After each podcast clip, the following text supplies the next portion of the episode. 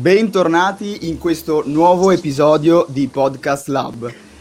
Ragazzi, è passato un po' di tempo, eh, abbiamo fatto un attimo una pausa estiva e ci siamo ritrovati e iniziamo un settembre con il botto perché cambiamo e apriamo una nuova rubrica e parliamo di design. Qui con noi abbiamo, penso, una persona che almeno eh, ha aiutato anche il mio, come si può dire, percorso di scuola, di università nel design e vi presento Riccardo Breccia. Ciao ragazzi, bu- buonasera a tutti. Ciao. Ciao. Grazie per avermi invitato, ovviamente. E allora, ascoltando Caffè Design, almeno tu in questo momento sei a Milano, no? Eh, no, in questo momento via? sono a Reggio Emilia, sì, sì, sì, sì, per lavoro, però torno, ho base ah. a Milano, sì, sì, sì. Ok, ok, ok, ok. E un po' ero, ero incuriosito, ma da dove è partito Caffè Design? Allora, Caffè Design è partito dall'esigenza di voler raccontare un po', di voler portare il design al linguaggio per tutti. Noi, eh, formato da tre persone, tre designer di t- tre settori diversi, io sono industrial designer, un altro service e l'altro graphic designer, ci siamo resi conto che nel contesto universitario il design era diventato una noia mortale. Andavamo a conferenze, mm-hmm. andavamo a uh, meeting, era veramente tutto troppo ingessato. Quando in realtà il design è una figata, il design e tutta la comunicazione è, è bello, è divertente. E quindi detto, abbiamo detto, ok, creiamo un posto dove raccontare il design, però con un, con, con un tono, con una confidenza dei, dei, ragazzi al bar. E quindi poi è nato okay. appunto questo progetto qui ma invece tipo tutto questo tuo, uh, nel senso io so già più o meno, però per chi non ti conosce, almeno per il nostro pubblico, ci piacerebbe un attimo che raccontassi da dove è nata un po' la tua passione per il design, come diciamo, è stato, dove è stata la scintilla che ti ha detto ok, inizio a uh, fare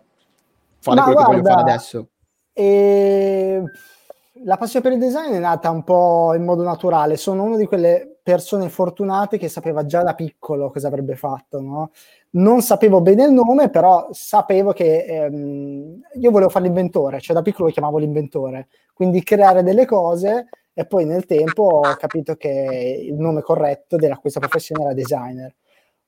Quindi dalla passione per il disegno disegnavo fumetti, Dragon Ball, quelle cose lì, che classiche di un bambino di 10 anni, e poi mi sono reso conto che mi piaceva più che disegnare, il, eh, mi piaceva progettare gli oggetti dei miei disegni. E quindi poi è stato tutto abbastanza naturale. Quanto. Quando è nato, non ho capito, magari hai già detto questo progetto qua di Caffè Design. Caffè Design, Caffè Design eh, tre anni fa. Ah, ok. Adesso siamo, sì, siamo al terzo Perché io ho iniziato a seguirti, diciamo, non mi ricordo forse con uh, un video di quello della, della PlayStation che avevi fatto uscire quello lì, avevo iniziato a scrivere lì. E insomma ti avevo conosciuto lì, quindi lo facevi già da, già da, parecchio, diciamo, però non eri, quindi è iniziato quasi prima Caffè Design che YouTube. È partito prima Caffè Design, penso di sì, penso di sì, non mi ricordo, lo stesso anno penso in realtà. Ah, Uno okay. iniziale, l'altro finale, però era un casino perché ero ancora studente, ero in Erasmus, eh, dopo l'Erasmus sono partito per il Giappone, sono andato a lavorare in Giappone, quindi è stato un po' casino. Eh, quello infatti volevo chiederti, eh, cioè eh, la, la, parte di YouTube, diciamo, è nata per, eh, diciamo, l'hai, l'hai, fatta nascere per farti seguire nel tuo percorso di formazione, giusto? Sì, sì, sì, forse è esatto. Una cosa che sarebbe stata figa è, mm, sarebbe stato bello iniziarla un pochetto prima, invece mi sono svegliato tardi, l'ho fatta partire l'ultimo anno è partita a cavallo di questa esperienza in Corea, quindi ho sfruttato l'occasione, però sarebbe stato bello documentare tutto il percorso. E io, per esempio, sono rimasto molto colpito dal tuo percorso di, di studi, cioè le esperienze che sei riuscito a fare. Cioè, non immagino la, la, dice, l'esperienza appunto che hai potuto accumulare, che è stato in giro per il mondo, no? C'è stato prima in Corea, poi in Giappone, giusto? Giappone, e in America. Sì, sì, sì. Eh, volevo appunto, quindi ricollegandomi a questo, chiederti eh, dal punto di vista di un designer, cioè com'è vista, com'è vissuta la cultura del design all'interno di tre, eh, diciamo, possiamo dire, cioè società così differenti, cioè come è visto in, in Asia il design, come è visto qui in Europa? C'è, allora, c'è più una percezione importante magari da, da, una parte che dall'altra? No, è importante da, da tutte le parti, però sono, sono, stili completamente diversi, sono culture completamente diverse. Eh, cioè il design è importante adesso in tutto il mondo, per quanto possa sembrare ancora una nicchia in Italia, eh, non lo è, ma in modo più assoluto. Cioè il design in Italia è fortissimo, stanno molto. Eh, chiaramente ci sono settori, ci sono tipologie di design che vanno più di altre, chiaramente la comunicazione, graphic design, branding, va sicuramente più dell'industrial, però l'industrial ha le sue aziende forti in Italia, quindi mm-hmm. cioè, forse non è raccontato bene, solo questo, mancano mm. un po' le voci per raccontarlo. Io mi ricordo che quando ho iniziato, eh, quando sono entrato nel mondo del lavoro, non conoscevo bene le aziende, nessuno mi aveva detto guarda in Italia c'è quell'azienda lì che fa industria, c'è quell'altra azienda che è la più forte per quanto riguarda la comunicazione. Non lo sapevo, lo imparate perché nel mio network, nella, nel mio circolo di amici c'era quello che era andato in quell'azienda, che aveva saputo di quell'altra, che insomma, proprio per vie traverse. Okay. Io faccio, ho una curiosità perché collegandomi, cioè, salto un po' da un discorso all'altro tu sei, come detto prima, uno youtuber, cioè fai video su YouTube e ti esprimi in modo sincero, nel senso dai la tua visione a 360 gradi ed è una cosa non scontata. E guardando i tuoi video è proprio, cioè si capisce subito il tuo obiettivo che è quello di dire la tua e si vede, cioè, ed è una cosa può dire. No, no, no, beh, sono contento che sia, sia arrivata questa, questa, sensazione, perché è, è così, cioè, eh, il documentario all'inizio il canale YouTube doveva essere un po' un, un, vlog, doveva essere una serie di vlog, quindi il documentario del mio percorso. Poi ho capito che effettivamente la tipologia di vlog mm-hmm. in questo momento della mia vita è, non mi interessa più di tanto, anche perché poi in realtà quando hai, cioè il vlog è bello perché racconti i lati positivi e i lati negativi. Poi quando ci sei davvero dentro dici, ma io questa roba qui la voglio davvero raccontare, tutte le cose negative le voglio davvero raccontare. Quindi ho capito che il vlog in questa fase della mia vita eh, non era più così, così importante. Lo è diventato invece il dare la mia opinione sulle cose, il fare capire la mia passione e raccontare degli oggetti che degli oggetti o delle situazioni che secondo me non vengono raccontate nel modo giusto. Tant'è che sul canale YouTube sono arrivate tantissime persone di settori completamente diversi. C'è gente che si è appassionata al design, ma che appunto abbiamo, ta- come caffè design, abbiamo tante persone anche nel settore ingegneria, che è completamente diverso dal design. Eh, figo, questo è fighissimo.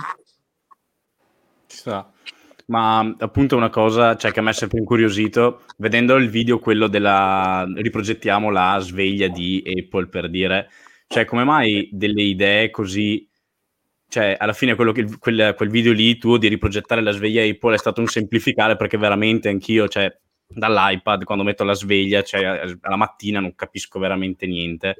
Cioè come mai delle idee così che possono sembrare così semplici, così intuitive a eh, aziende del calibro di Apple non, cioè, non, non, non, riescono a venirne fuori. Cioè, mi sembra una cosa abbastanza assurda questa. Sono idee che, è vero, cioè, ci vuole tanta osservazione, tanta esperienza, eh, perché comunque sono cose che si notano se uno ci lavora con quelle cose lì. Però voglio dire, cioè, l'idea, per esempio, quella lì, oltre a tante altre che hai avuto, che ho visto, cioè, sono cose abbastanza importanti. Non capisco come mai Guarda, gli errori di UX e UI eh, anche in Apple ci sono. Uno dice, cavolo, ma grossa, così, un'azienda così grossa fa degli errori? Purtroppo succedono e succedono per vari motivi. Quando lavori con grosse aziende ti rendi conto che eh, applicare delle leggerissime, piccolissime modifiche è un casino. Devi ricevere mille approvazioni, ci sono dei cicli, iper, sono aziende, più l'azienda è grossa più è pesante, più è difficile creare innovazione, più è difficile svecchiare, più, più difficile cambiare.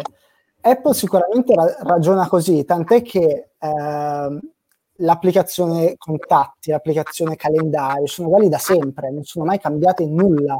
se non uno svecchiamento visivo, però la UX, la disposizione dei tasti è uguale da sempre. Quindi sicuramente questo. E poi dipende anche dalla dirigenza, cioè dipende anche da, eh, dal, dal, director che prende le decisioni. Mm-hmm. Io non metto in dubbio che il team di designer di Apple sia iper talentuoso. Sicuramente alcune idee vengono bocciate dal director, dal, eh, dallo studio di sviluppo, de, de, di, di sviluppo sono complesse, sono in realtà molto molto complesse. Sì, sì, eh, posso, posso, immaginare. Che preferenze hai tra i design dei vari telefoni e quali sono i canoni che preferisci tra i vari sviluppatori di, di telefoni? Insomma, di, di telefoni? Allora, a me piace tantissimo il lavoro che sta facendo Google. E ehm, mi dispiace solo che a livello proprio di affidabilità e di software pare, poi io non, sono, non, non ci sto troppo dietro, eh, pare non essere mh, così forte. Cioè, mol, molti sviluppatori, molte aziende eh, di telefoni riescono a fare meglio, stranamente meglio di, di, Google dal punto di vista di affidabilità. Però a livello estetico a me piace molto. Eh, poi chi c'è? Uh, o magari Huawei che adesso è, ha deciso di isolarsi. Huawei, Huawei mm, non mi fa tanto impazzire, mi sembra un po' un, a livello estetico, un po' una Samsung, che fa delle cose mm. che possono piacere ma non incontra il mio gusto estetico. Ha ma uno stile proprio... Il gusto estetico unisci sia a livello hardware, hardware che software? hardware, ah, principalmente okay. hardware, cioè il, adesso sto pensando un po' di Huawei, il retro sono sempre pieni di, o di texture o di finiture, sempre poco minimal, diciamo che quel, lo stile che prediligo è quello un po' più minimal e Google lo fa benissimo. Eh, io ho un Google Pixel per dire, sono, cioè, per, infatti sto aspettando il 30 settembre che dovrebbero presentarli, sperando ci mettano una batteria decente sto giro però io per dire sono molto dalla parte di Google perché appunto stile così minimal. Io per dire per esempio preferirei sacrificare un po' l'aspetto, eh, l'aspetto hardware per avere un software performante.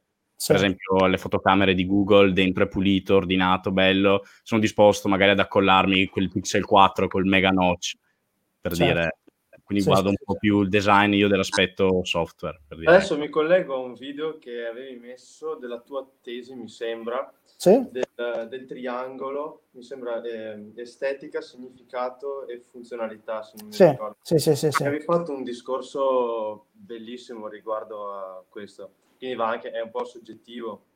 È un po' soggettivo, è un po' soggettivo quella, ehm, il terzo punto che è estetica, funzionalità e metafora, che era un po' il significato, era un po' la, è la parte un po' più emotiva. La parte più emotiva chiaramente è personale. Sì. Eh, Google ha uno stile preciso che è minimal e anche plasticoso, dà delle sensazioni diverse. Apple ne ha un altro un po' più freddo, un po' più rigido, un po' più elegante. Samsung, magari anche Huawei, hanno dei, non so se ce li hanno ancora, però magari i telefoni hanno il retro molto colorato, sgargiante, con queste che, superfici cangianti, non so, sfumature. Quello è uno stile diverso, cioè persone, alcune persone piace e apprezzano quello stile lì. E in base non c'è un giusto e sbagliato. Eh. E in base un po' alle tue preferenze, al tuo stile, dove ti collocheresti più o meno? E io un po' più, come dicevo, un po' più su Google mi piace mm-hmm. proprio anche come il lavoro che ha fatto sulle fotocamere, cioè il lavoro che ha fatto Apple sulle fotocamere non mi piace per nulla. L'ha fatto per una strategia, ci sta, però è, è lontano dal, dal, minimalismo a cui Apple ci ha abituato. Sì, a volte le scelte sono proprio strategiche, cioè tipo io faccio sì, una cosa sì, un po' sì. più brutta, ma solo per un fatto strategico, il fatto di mettere Apple giustamente le, le tre telecamere così è proprio per differenziarsi rispetto a metterle in linea come tutto il resto ci sono alcuni brand che possono permettersi di, di un po' di, di, imporre il proprio stile. Eh, non lo possono fare tutti. Se quella scelta l'avesse fatta Motorola eh, sarebbe stato un disastro, perché è una scelta impopolare, una scelta che tutti riconoscono come ah, no, perché? Perché devo far riconoscere di avere un Motorola, ma perché devo avere un'estetica strana così?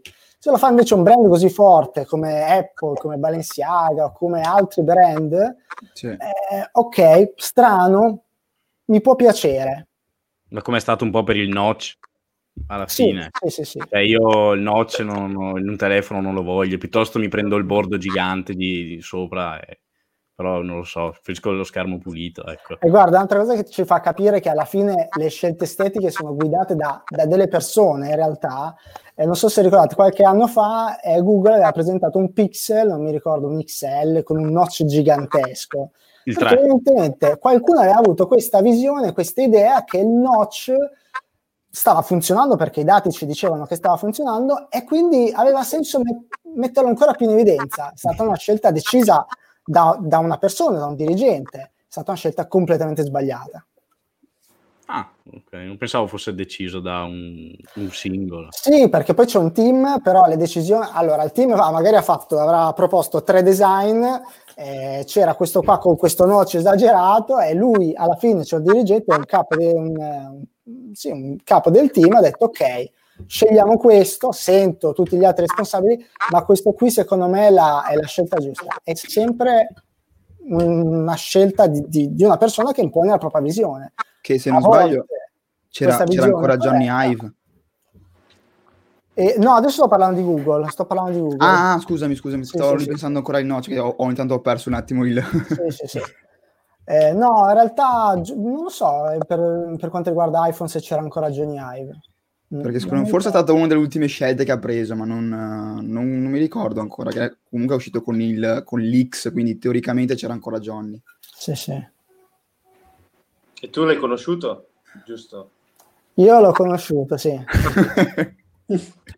Era tutto mirato qua. L'ho conosciuto, sì. potrei raccontarci un po' la, la.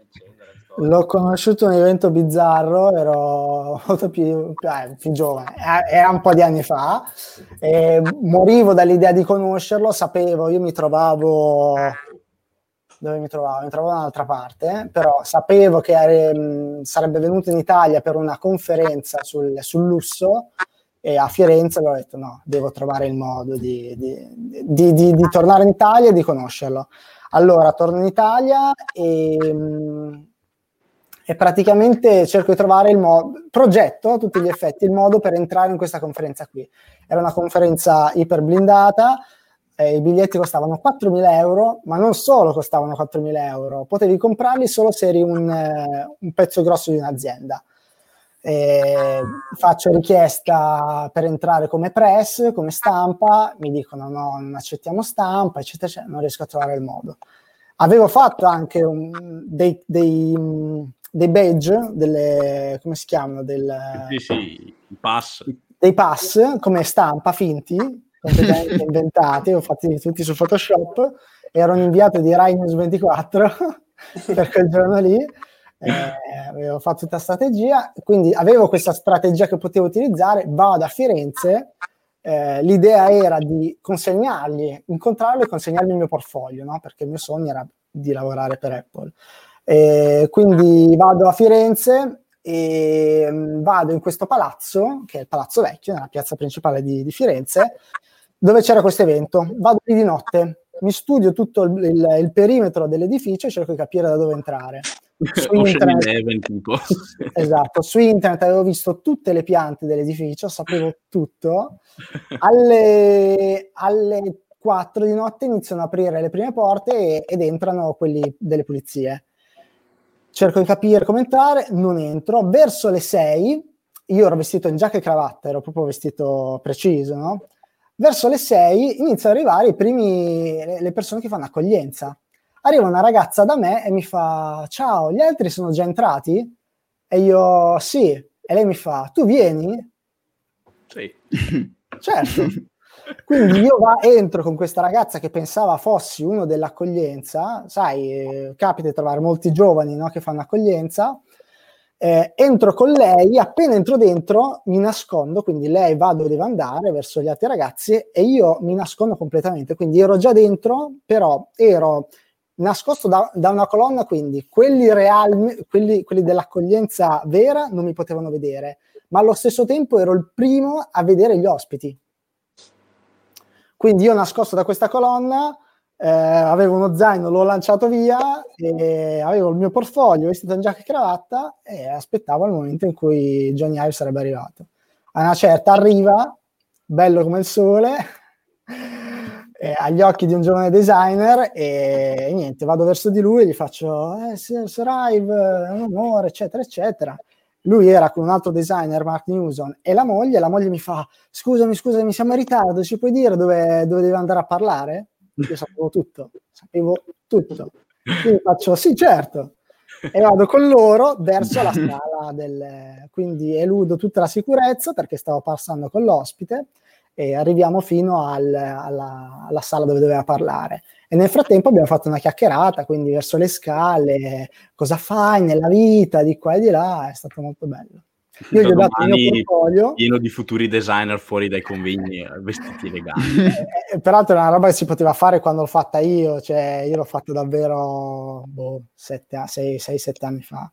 Eh, vabbè, e niente, gli, gli consegno il mio portfolio, lui mi guarda un po' strano perché non aveva posti dove metterlo e mi fa non hai un biglietto da visita? Io penso a te, no? Vado lì da Johnny Ive, non avevo neanche il biglietto da visita e gli dico è dentro, dentro il portfolio, quindi gli do il mio portfolio, lo prende la moglie, però non so effettivamente se l'hanno buttato nel primo cestino, ma comunque sia all'epoca il mio portfolio effettivamente non era così straordinario. Quindi, quindi... Però magari eh, ci hai pensato dopo, sul momento, per te erano le cose più belle che avevi sì, fatto. Sì, beh, assolutamente, assolutamente. Eh, non avevo neanche finito la triennale, quindi sì, avevo appena iniziato però è stato un momento proprio straordinario, bellissimo.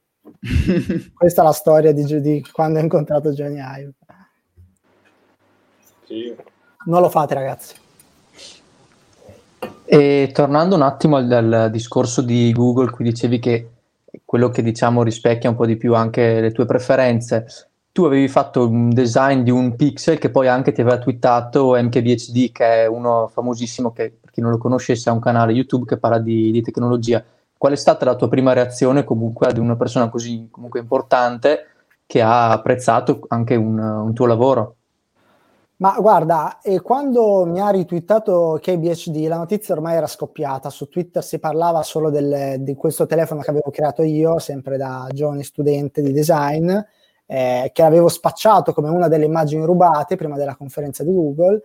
E, e, quindi è stato figo, però là ormai la notizia era bella grossa. Tant'è che qualche giorno dopo, quando c'è stata la conferenza di Google, Google stessa mi ha citato, ha, fatto un, ha messo un easter egg nella presentazione del nuovo telefono, c'era scritto, c'era questo easter egg, presentazione Pixel Ultra, che era quello che avevo creato io. e quindi figo, cioè figata incredibile. Eh, io senza conoscerti, perché non ti, all'epoca non ti seguivo, cioè, ero uno, fra quelli che c'era cascato, perché vado a vedermi tutto di tech, quelle robe lì. E, Tra l'altro è stato mi avevi, veramente... mi avevi un po' illuso, eh. è stato veramente un, momento della mia vita bello perché facevo un sacco di cose. Mi trovo in Giappone, eh, c'era già Caffè Design, quindi dovevo montare Caffè Design. Su YouTube ero molto attivo, eh, lavoravo, lavoravo lì. Ogni mattina dovevo stare a lavoro alle 8 di mattina, quindi mi svegliavo alle 6 e mezza. Era un inferno. Era proprio un inf- però ero talmente produttivo che era bellissimo. Cioè, fi- io ricordo momen- i giorni in cui andavo a lavoro, quando lavoravo al Pixel, che ero, mo- ero uno zombie. Io arrivavo a lavoro davanti al computer perché poi era ufficio classico giapponese, lavoravo da Mitsubishi. Lavoravo al computer lì, c'avevo un sonno incredibile, ragazzi. Mamma mia. Ma Mitsubishi reparto cosa? Cioè, no, reparto design, reparto design, ero proprio nel reparto design futuri. Il eh, ma cioè, so che Mitsubishi fa dai climatizzatori alle macchine, cioè te facevi qualcosa di specifico?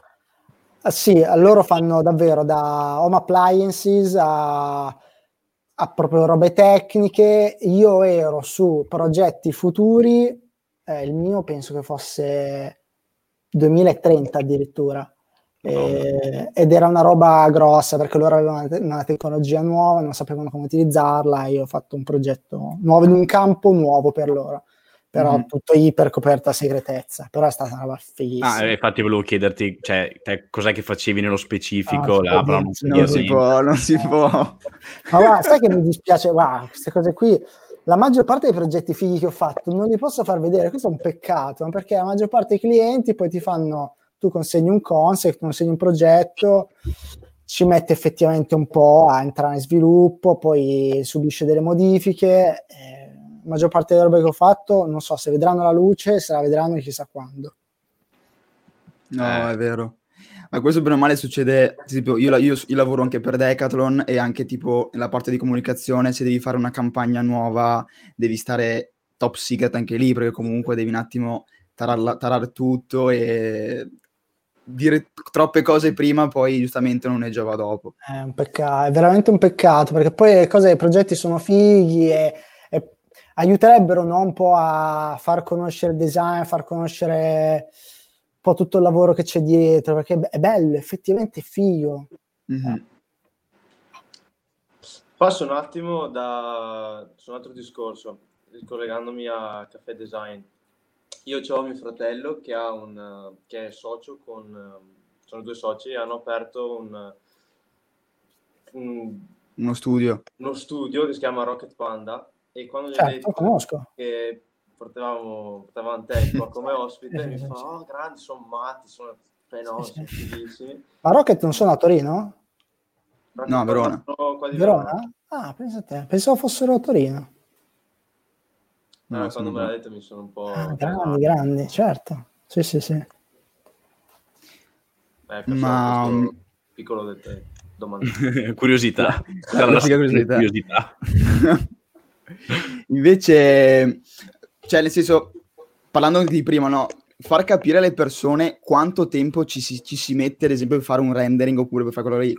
Effettivamente, tu, ad esempio, per fare il pixel, tu hai, tu hai detto che non hai dormito, ma quanto tempo ti ci è voluto? No, ma allora in questi progetti io mi do sempre delle, delle scadenze, quindi a, a perfe- a, mh, mm, cioè, mh, mm, la formulo bene. Uh, se avessi tempo infinito ci starei infinito sui progetti. Ti devi dare delle scadenze perché a perfezionarli c'è sempre margine. Quindi io mi, mi ero dato quattro giorni, in quattro giorni doveva uscire una roba mm-hmm. Il progetto non era perfetto, ma era soddisfacente, quindi era soddisfacente per, per, per i miei standard, quindi c'era tanto lavoro, c'erano dei render che dovevano essere, e poi per fortuna lo sono stati, eh, credibili, professionali, eccetera, eccetera. Però se avessi avuto una settimana in più avrei potuto fare miliardi di altre cose, più video. Poi in realtà di quella strategia lì è uscita piccola parte, perché per arrivare a KBHD e per arrivare ai primi media non è stato facile, perché la maggior parte delle persone erano diffidenti, cioè ti arrivano delle immagini per email, eh, dice vabbè, sta roba qui, ok, sembra figlia, però chi è sto qua? Quindi dietro c'era una strategia incredibile, io ero amico, perché poi la raccontavo nella mail, ero amico di un altro, ah, nelle mail mandavo un video che era fatto a un altro video, da un telefono c'era una roba incredibile, ragazzi. Incredibile. Tutti parenti. Tutti parenti. Avevo, avevo, tipo quattro mail, c'erano quattro mail finte per giocare a questo gioco qui. Madonna. Beh, se vuoi la prossima volta ti diamo una mano, le inoltriamo noi. adesso, adesso, sarebbe un problema, effettivamente. Guarda, adesso non lo fa. La cosa delle fake news è finita perché innanzitutto eh, adesso ha un nome, si chiamano fake news. Possono creare dei problemi alle aziende perché adesso è, è, non ti dico che è facile raggiungere una qualità alta e credibile, però è più facile di prima perché i software sono più potenti, i computer sono più potenti eh, e possono creare dei problemi alle aziende perché effettivamente se esce un'immagine, esce una notizia falsa, magari il titolo in borsa scende, eh, è un problema. Prima ero un ragazzo che faceva queste stronzate qui, adesso che sono un designer eh, non, non, ha senso farlo. Se mi voglio far vedere lo faccio vedere in un altro modo. Mm-hmm. Ma cioè, il, qual è il, il, fine di questi tuoi esperimenti? Cioè, fare questi render eh, un po' cioè, finti, provare a spacciarli per... Eh, buttarli su YouTube, farti pubblicità, esercitarti, cioè... No, come dicevo, non lo faccio più, eh, erano sì, un modo okay. che utilizzavo da studente per, per, per, cercare lavoro.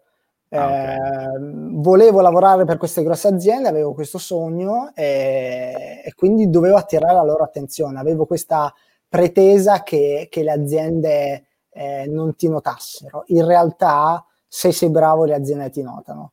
Eh, e quindi era una strategia alternativa eh, che però non è sempre consigliata. Mm-hmm. E tornando invece...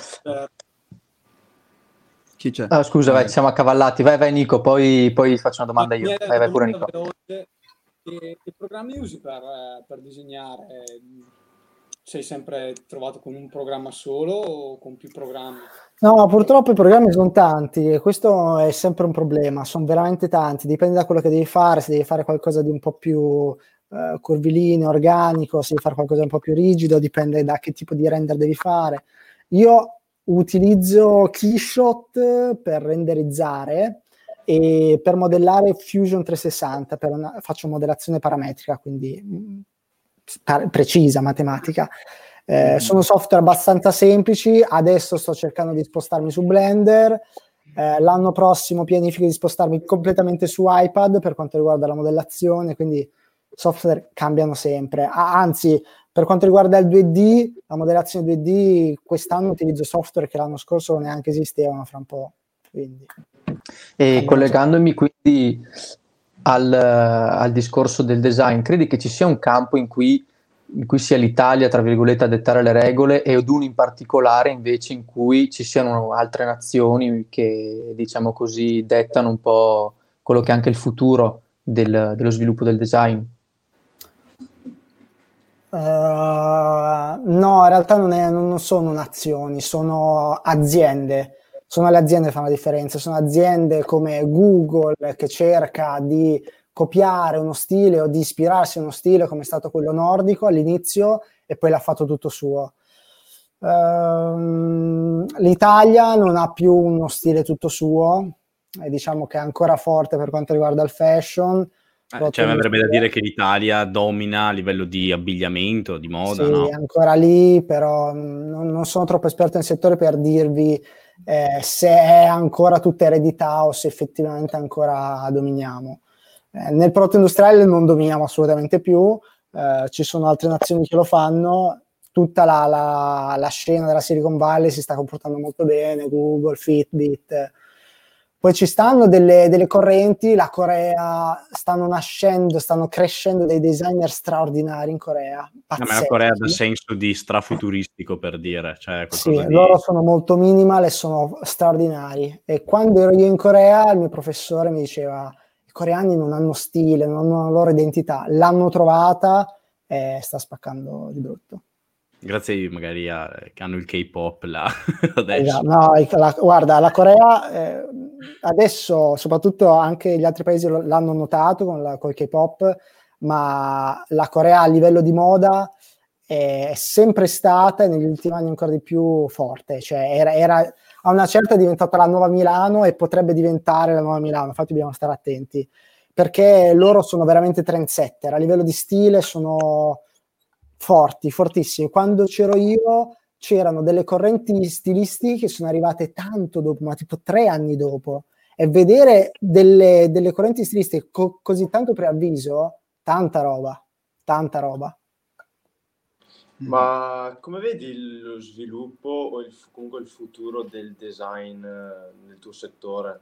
Visto che hai detto che nel fashion, comunque nella moda, non, non c'hai troppo a che fare, ma più sulla tecnologia? Eh, alla grande, cioè uno dei settori maggiore crescita, c'è sempre più bisogno di, di, design, che poi non vuol dire nulla design, è progettazione, cioè proge- è ovvio, in qualsiasi cosa c'è bisogno di progettazione. Eh, adesso che il design è diventato così ampio, quindi non è più solo è una cosa estetica, ci sono le app, ci sono i siti, ci sono le piattaforme, c'è tutto quel settore di servizi, il design è importantissimo. Qualsiasi azienda ha bisogno di design, di buon design soprattutto. Adesso te c'è qualcosa a cui stai lavorando che puoi dire o è... Ma da, dal punto di vista, io, io ufficialmente sono freelancer, quindi lavoro sempre su cose. Eh, lavoro anche a progetti miei, eh, attualmente ho pochissimo tempo per lavorare a cose mie, e però sì, lav- lavoro sempre con clienti. Io invece faccio l'ultima domanda, giusto per concludere questo, episodio. Ehm, tu in alcuni video hai sempre detto no, io voglio cambiare il mondo, no? Cioè il tuo obiettivo, la tua, la tua visione è riuscire a cambiare il mondo. Uh, per chi guarderà, comunque guarda i video di, di Breccia, eh, si capisce un po' il senso no, del, del, tu vuoi cambiare il mondo, però in, uh, nel rispetto etico, cioè vuoi portare comunque un buon gusto di design, portare comunque una buona comunicazione, essere chiari, sinceri. E volevo un attimo chiudere chiedendoti qual è la tua visione con questo tuo progetto, quindi con questo tuo voler cambiare il mondo. Allora, quella è una visione ancora, ancora viva, vivissima. Semplicemente eh, rispetto a quando ho aperto il canale ero un po' più ingenuo e, e pensavo sarebbe stato un po' più uh, veloce. In realtà, per arrivare dove voglio arrivare, chiaramente c'è proprio un master plan, eh, c'è da fare dei passaggi e, e quindi ci sto arrivando. E anche ho bisogno di tanta esperienza.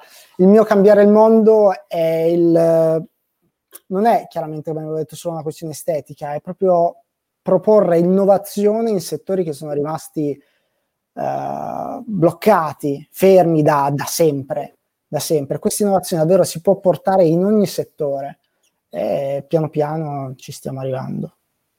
Speriamo. Ho risposto alla domanda? Sì, sì, perfetto, anche perché, cioè, nel senso, eh, cambiare il mondo penso che debba essere anche un po' la missione di tutti, no? Cioè rendere comunque certo. un posto migliore, quindi è una bellissima risposta e speriamo comunque di, che tu ci riesca, che ci riusciamo anche noi e che ci riusciamo tutti. Speriamo che le tue idee... E... e ragazzi, grazie, grazie mille per questo episodio, grazie per essere stati qua. E niente, ricordiamo a chi ci ascolterà o chi ci vede su YouTube che eh, non ci costa niente, ma fateci sapere come lo trovate e vi saluto. Va bene, grazie per aver invitato. Grazie mille. Grazie. grazie mille. ciao. ciao, ciao. ciao. ciao. ciao.